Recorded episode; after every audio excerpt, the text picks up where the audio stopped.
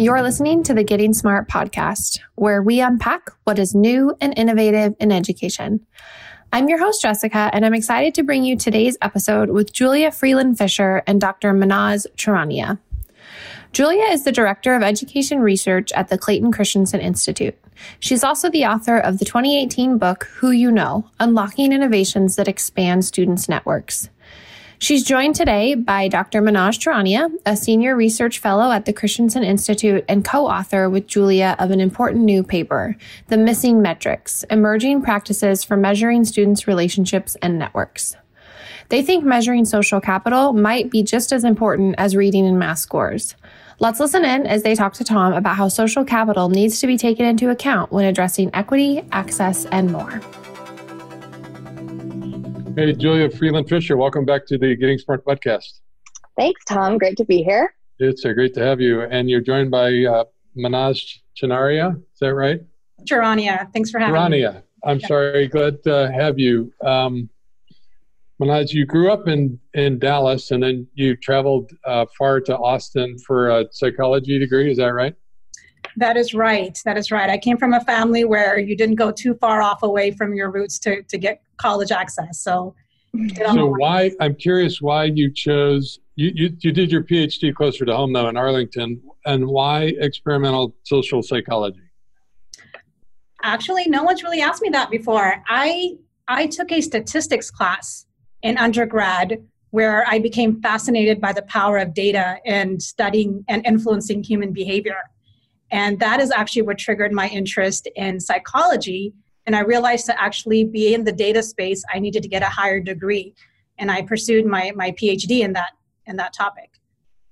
Um, and where did the interest in education came? Because after you graduated, you spent about six years here, there in uh, Atlanta working both with Fulton Schools and, and in a nonprofit. So when and how did you make the connected education? So I started my career as a behavioral scientist in HIV/AIDS prevention at the CDC.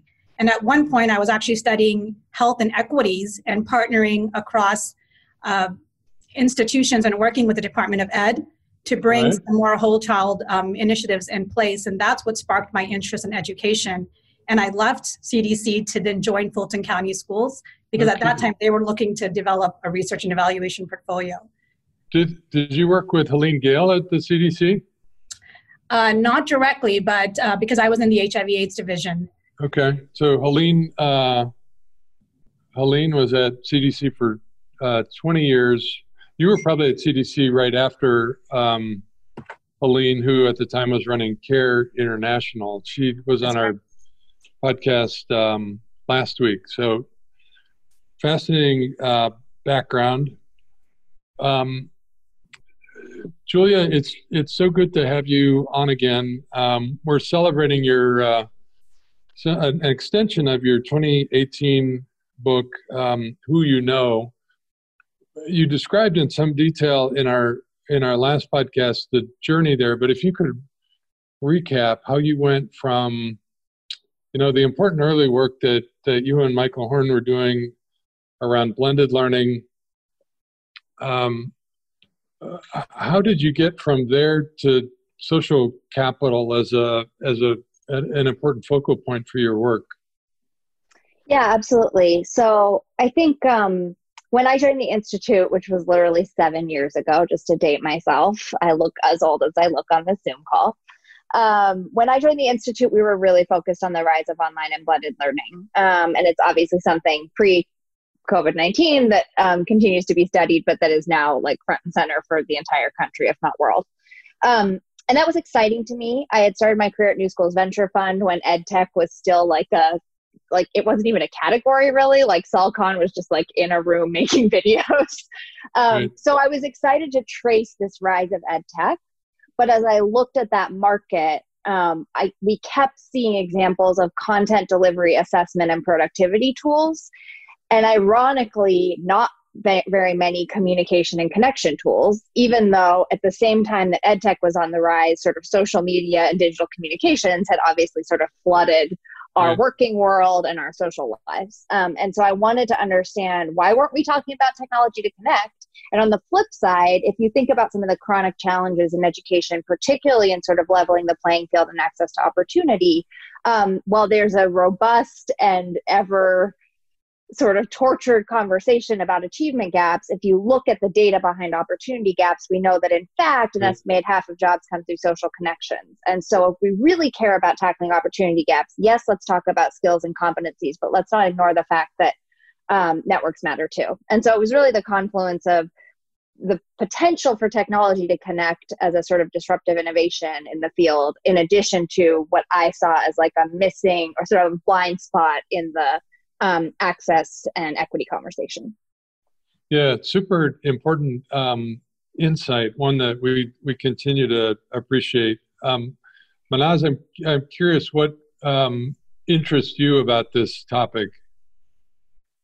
So, I I joined this work because I wanted to learn more with Julia and build with her. Social capital is something I've personally experienced advantages of and disadvantages of. So I know that it's something very real and can change the trajectory of a young person and whether they not only access college but experience the levels of social economic mobility we see so many students um, experience. And so for me given my measurement background because i fundamentally believe we can't really know if we're making a difference unless we're tracking it i wanted to be part of influencing and expanding what i knew mattered about social capital.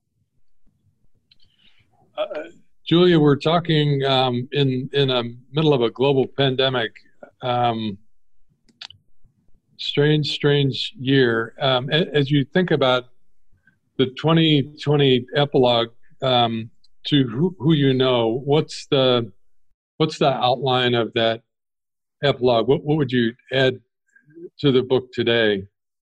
Yeah, absolutely. Um, so I'll name one thing that I I would have added like the day after the book published.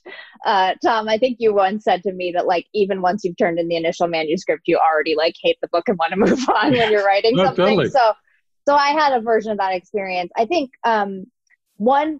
So there's three parts of the epilogue. Part one uh, is that I think I was a little bit um, naive or there was some hubris around creating a straw man that sort of schools aren't doing this. Schools are not focused on building student social capital.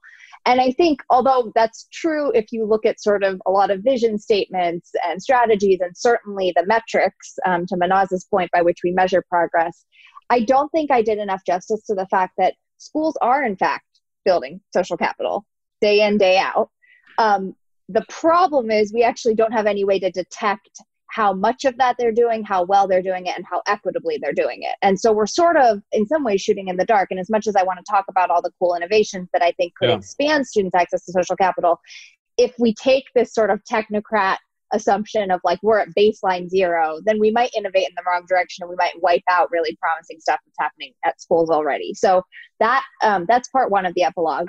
Uh, part two, I, I think in the current climate around COVID 19 and the fact that we now all have to connect virtually um, in some form or fashion uh, in a way that was not the case before, I think I would double click on what we were very compelled by in our research, which is that technologies were not designed to um, be surrogates for caring relationships or to be platforms that could offer surrogates for caring relationships. So, a big aha that we had doing the research originally in the book was technology or ed tech has a competitive advantage when it comes to diversifying our networks and reaching out to new people we might not otherwise meet. But we were in no way arguing that, t- that all relationships should be technologically mediated, um, particularly given the importance of caring relationships for healthy youth development. So watching everything play out right now, as much as I um, think that we're going to make important strides in sort of improving our ability to form relationships online, I actually am most encouraged by the school districts and systems and post-secondary institutions that are trying to find out, figure out creative ways to still bring people together in person in small groups to forge caring relationships um, and use technology as again a sort of supplement to diversify and expand networks last part of the epilogue, I um, did not write a chapter about race. And it was a very conscious decision at the time. I had sort of a complex that this is not my area of expertise. And right.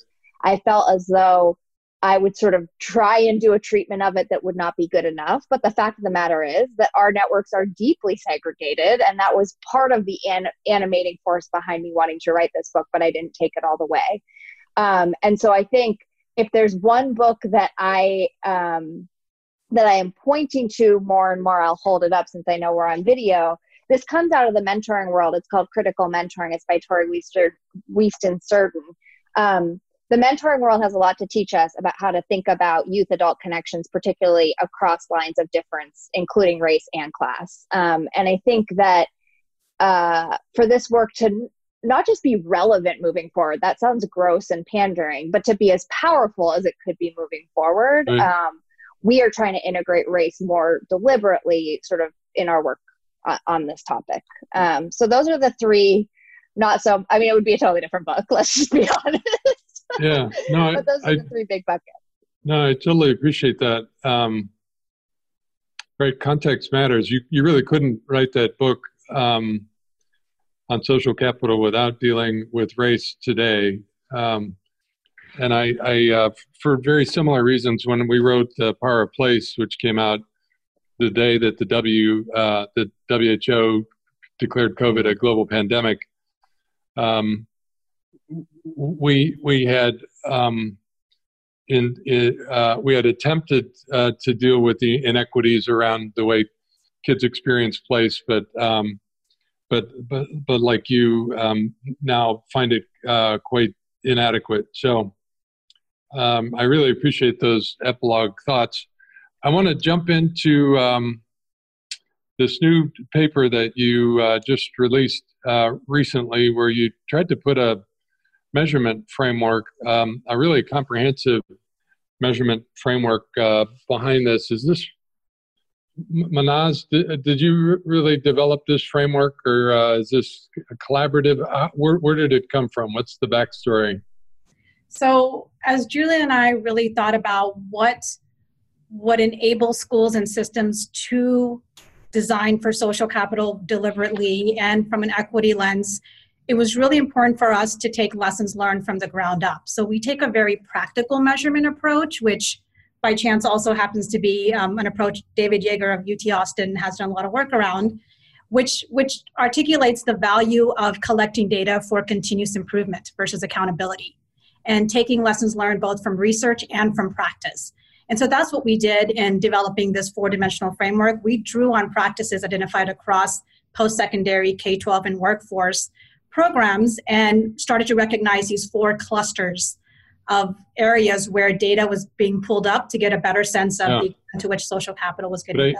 Um, and as I really appreciate the, the the impulse is really to come at this from a com- continuous improvement standpoint, and that's so important because that allows you to do a couple things, right? I think to use a set of proxy um, measures and to be iterative in your approach, right? To use stuff that isn't great, but it it's an early indicator. And number two, when you get a better indicator, you can swap it out. Is, does that sound right? Is that you, you really you wouldn't have that luxury in an accountability system, but in a sort of a continuous improvement system, you can use cruder measures and take a more iterative approach. Is that a summary?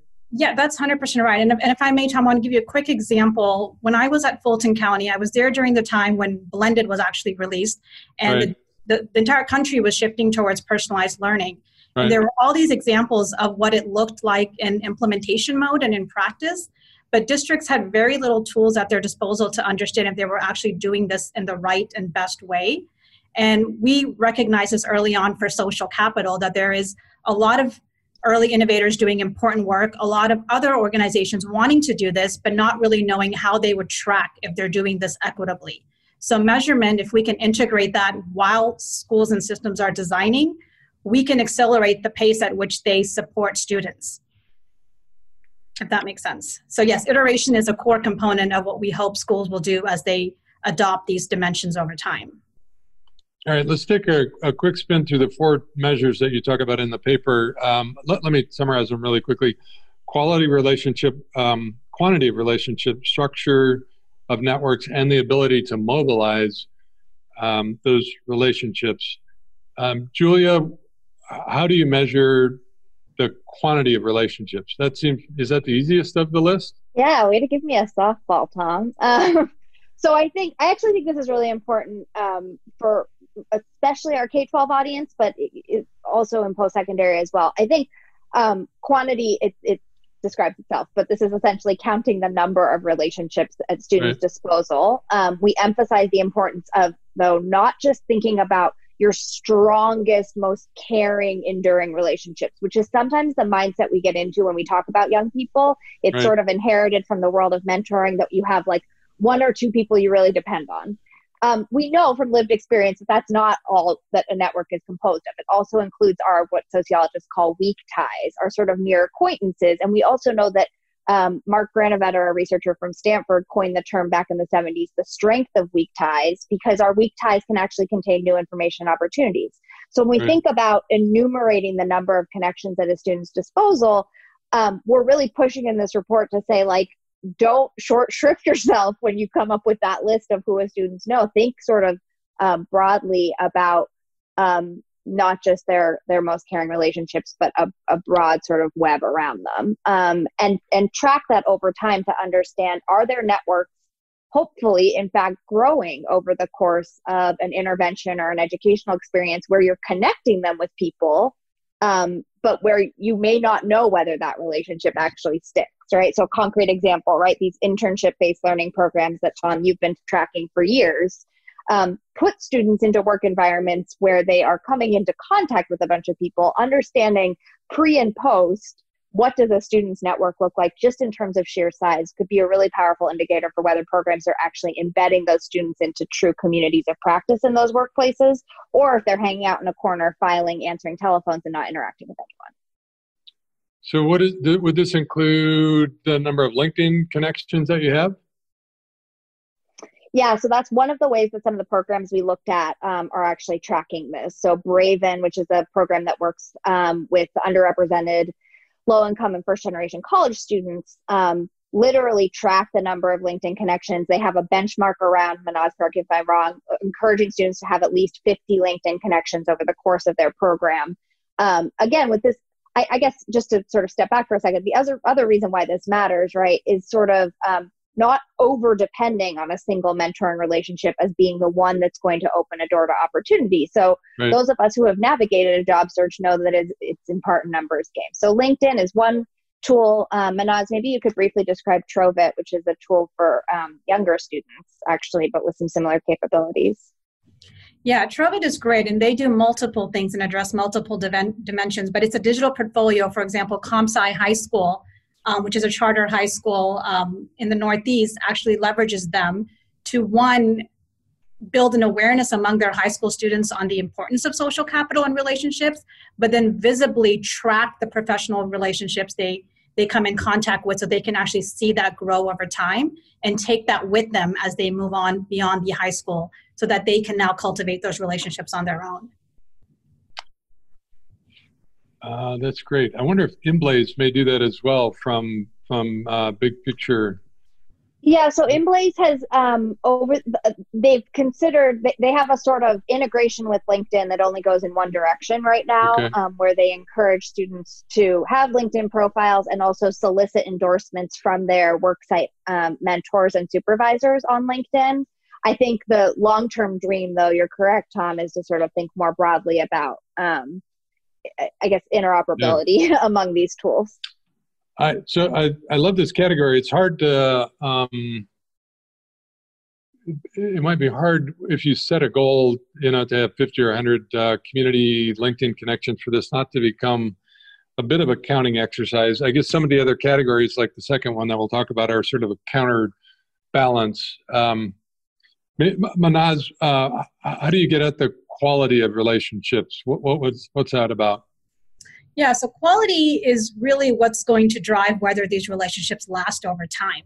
And it's the extent to which that relationship is actually meeting the different needs of that student. So we can put all these relationships in front of the student, but if that person isn't actually responsive to their relational or developmental needs, that relationship probably is not going to last very long. So the question is what kind of data can we capture from the student and or the adult that helps us ensure as schools and systems that there is a real match and satisfaction and a sense of connection between the two individuals that we're putting together. So, for example, ASU Local does this really well where they actually ask students questions over time to ensure are they feeling comfortable? Are they feeling connected? Are they feeling supported?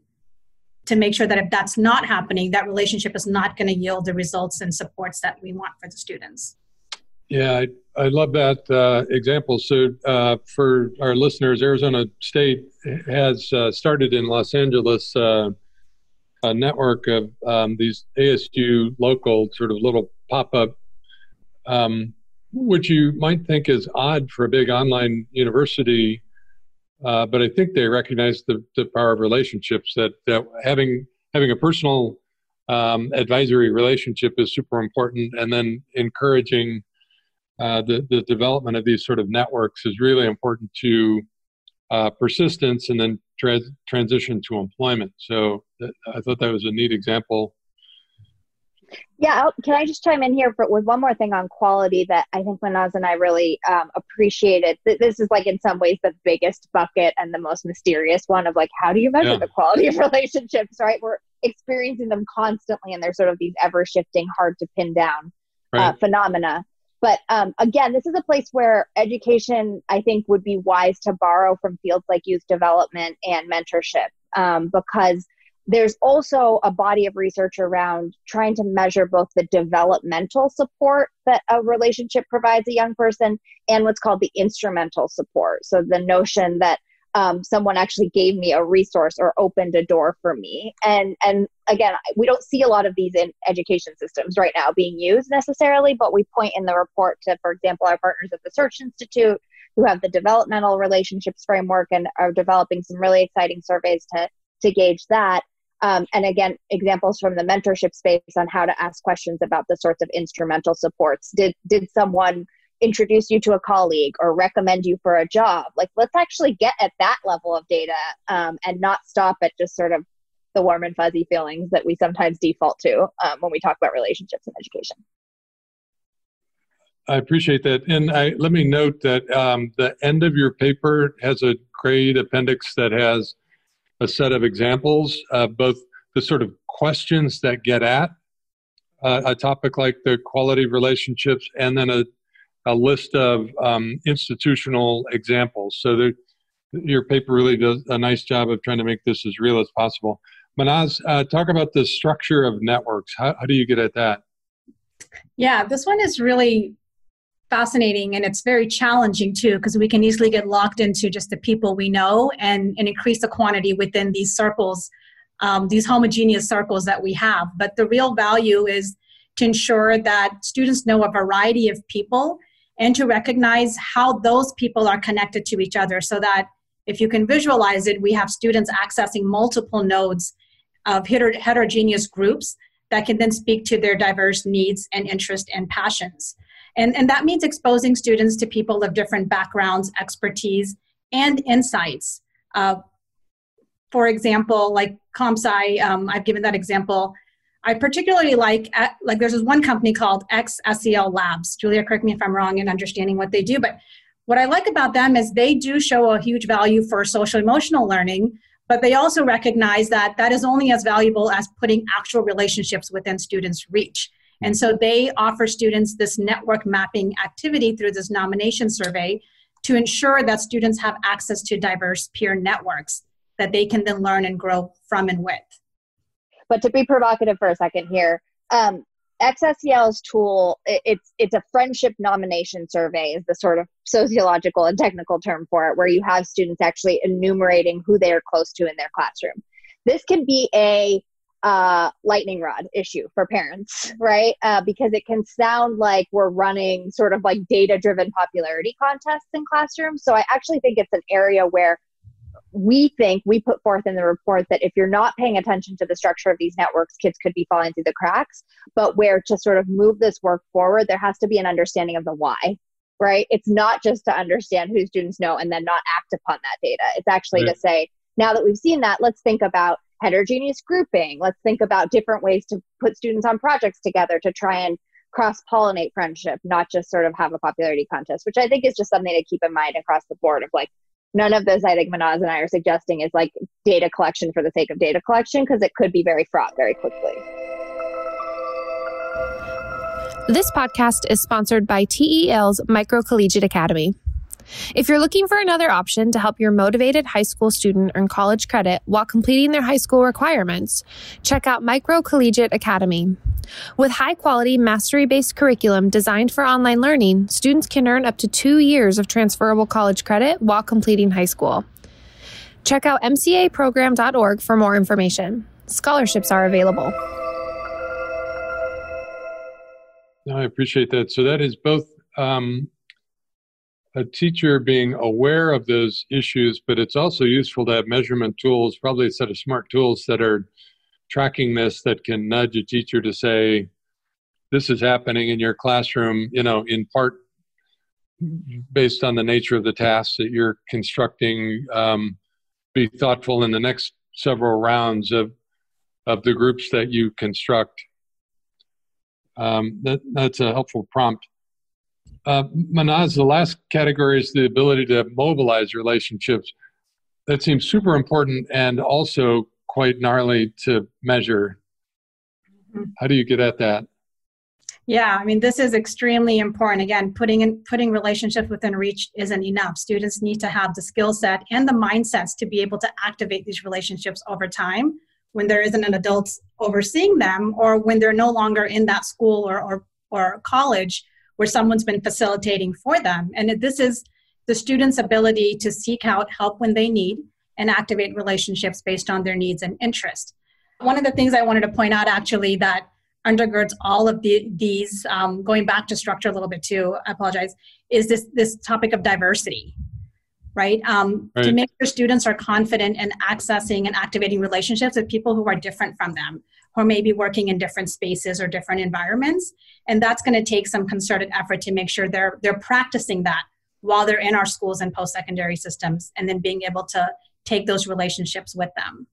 I'm really interested in the subject of um, of helping young people tell their story, right? Of who they're becoming, and both what they have accomplished, what they've overcome, with whom they've connected and I'm, I, I think of um, of a variety of ways that young people could do that. You know, traditionally we've, we've relied on a transcript to communicate that story, which is really crappy summary. It's a list of courses you took and the grade that you got, right? And and so portfolios are another way um, to give examples, artifacts of products that you've produced, and sometimes there's a story of connection associated with them some people are thinking about extended transcripts that include new forms of evidence, both formal and informal. Um, as you think about those strategies, where does this information show up?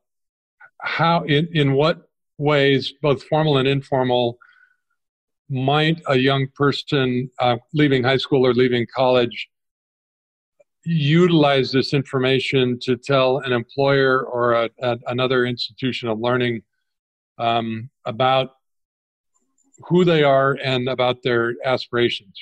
I'll take a stab at that, and Mahnaz maybe add. Um, well, so we mentioned Trovvit, and I and I bring it up again not to sort of endorse a single portfolio company, but because right. I think Tom, part of what you're getting at, there's sort of two layers of this. There's like, what's the most holistic but digestible portrait of myself that I can show the world, right. uh, which is like both a design challenge and, a, and I would argue an assessment or diagnostic challenge.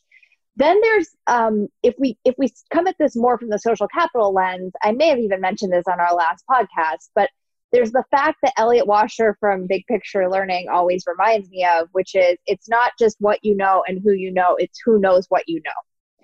Yeah. And what I'm really excited about as people embark on measurement, it's it's not just sort of showing a more uh, high resolution portrait of students' networks, but yeah. connecting that to the academic side of the house. So, what Trovvit does, right, that we think is really smart, is it shows students' experiences and the mentors or adults or even peers that worked alongside them in those experiences. So, you're actually, it's not dissimilar to LinkedIn, but you're connecting the what and right. the who in a structure like that. Um, I think that that to me is um, the sort where the magic can happen the second thing I'd say though is that I may be less excited about the sort of um, transcript play and more excited about how are we arming students with ways to keep track of and mobilize their networks over time yeah. themselves. So, like as you talked about over the years, owning their own data.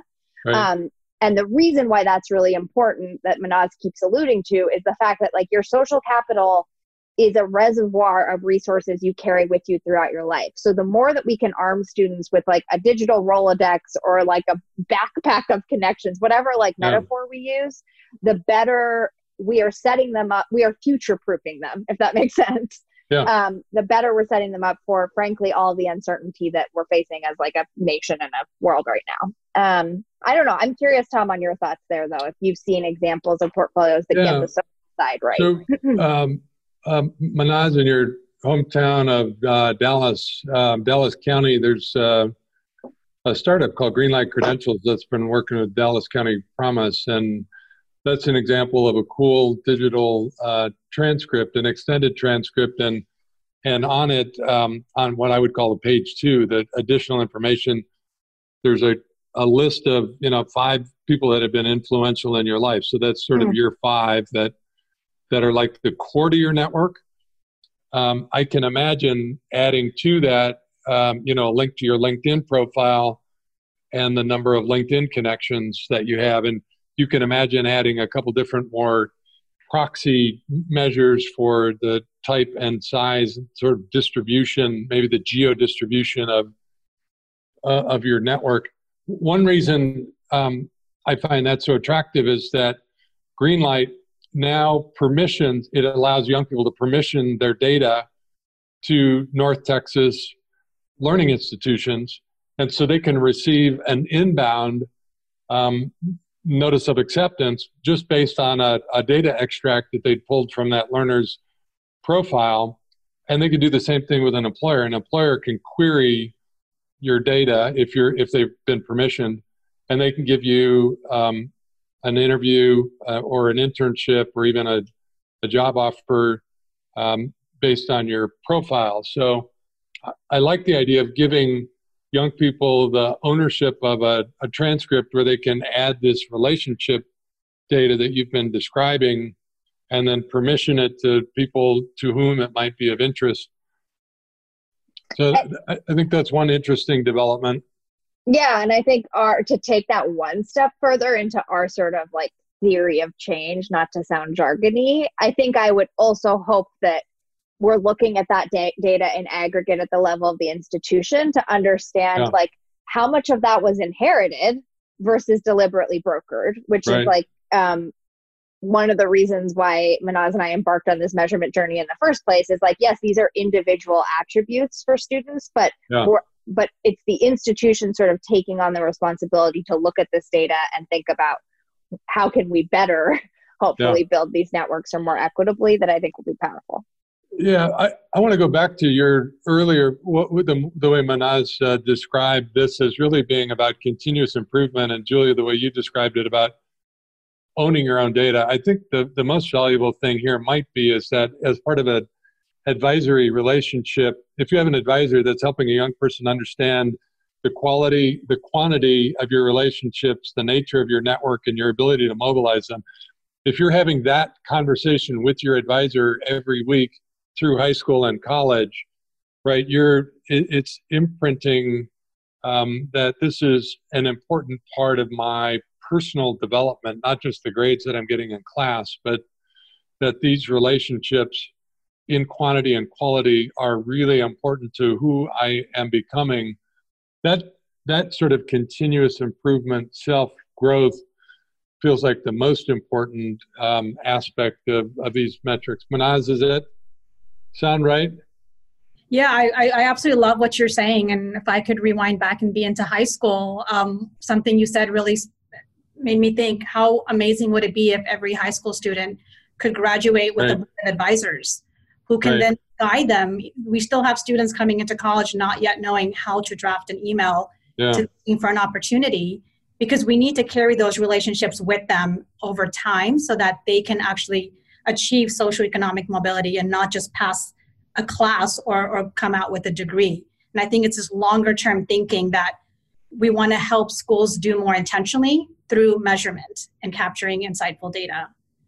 I, I love that. Um, I, I want to wrap up with this difficult challenge that uh, this all sounds great, but it seems like really even more challenging than it would have been in this uh, middle of a global pandemic.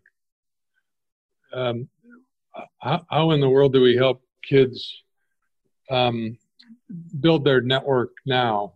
So I'll say Mahnaz and I just wrote a piece in the 74 um, that we well they titled it differently as you know that happens but like the gist of it is you can't have a roadmap without a relationship map so we actually okay. think that we're entering a period of time where our insti- if our institutions don't know who our stu- who their students know they will be less equipped to manage the coming year and that um, for the first time that has to bridge formal and informal connections right. right. because the teacher of record alone is not going to be a sufficient support for a K 12 student. Um, the sort of once once a semester advisor in college is not necessarily going to ensure retention. And so I think um, some of the some of the in some ways more rudimentary practices like relationship mapping that we call out in this measurement brief could be really powerful tools going into the year to come. So that's in terms of like the institutional level.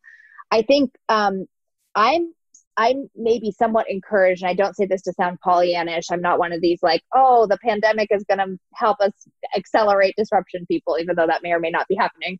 Um, I, am encouraged by the fact that some of the organizations we've looked at, like Climb Hire, uh, which is a workforce development organization, um, uh, Career Village, which is an online career networking and advice site, Nepris, which ports industry experts into classrooms, all of them have seen an immense surge in virtual volunteerism.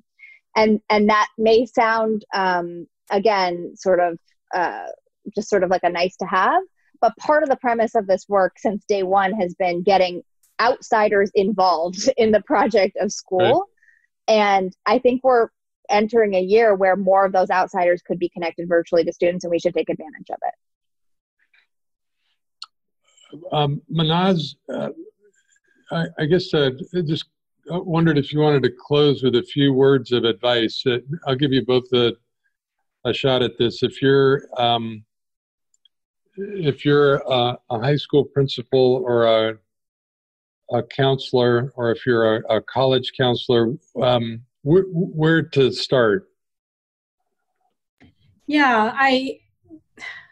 This is a really overwhelming time for for all educators and even parents. I have two kids in elementary school and one in middle, and it's it's a whirlwind of an experience. And I, and I know our teachers are working extremely hard, our principals are working very hard, and I imagine they're going to spend the first few days trying to reconnect with these students. Right. Job, job number one, right?